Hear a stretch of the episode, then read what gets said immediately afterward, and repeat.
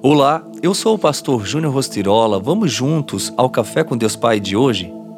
Uma atmosfera de fé.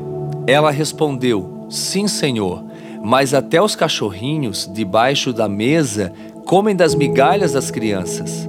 Então ele lhe disse: Por causa desta resposta, você pode ir. O demônio já saiu da sua filha. Marcos 7, 28, 29. Certamente esse é um dos maiores testemunhos de fé que podemos ver nos evangelhos.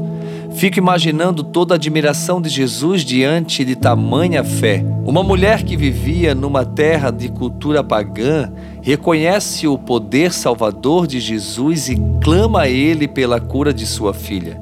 Assim como aquela mulher vivia num contexto de desesperança completa, eu também já vivi.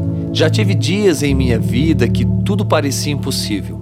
Assim como aquela mulher deu passos de fé até Jesus, minha realidade foi mudada quando dei passos de fé rumo ao impossível. Isso porque a atmosfera muda quando Jesus aparece. Todos nós precisamos dar um passo de fé. Dar passos de fé é andar sem ter a certeza de que existe chão à sua frente, mas crendo que Deus o proverá.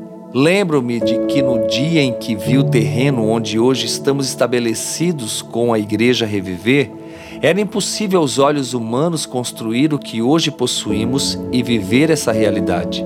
Mas assim como aquela mulher sabia onde estava a esperança de que ela precisava, eu também sabia que o Senhor estava comigo em cada decisão.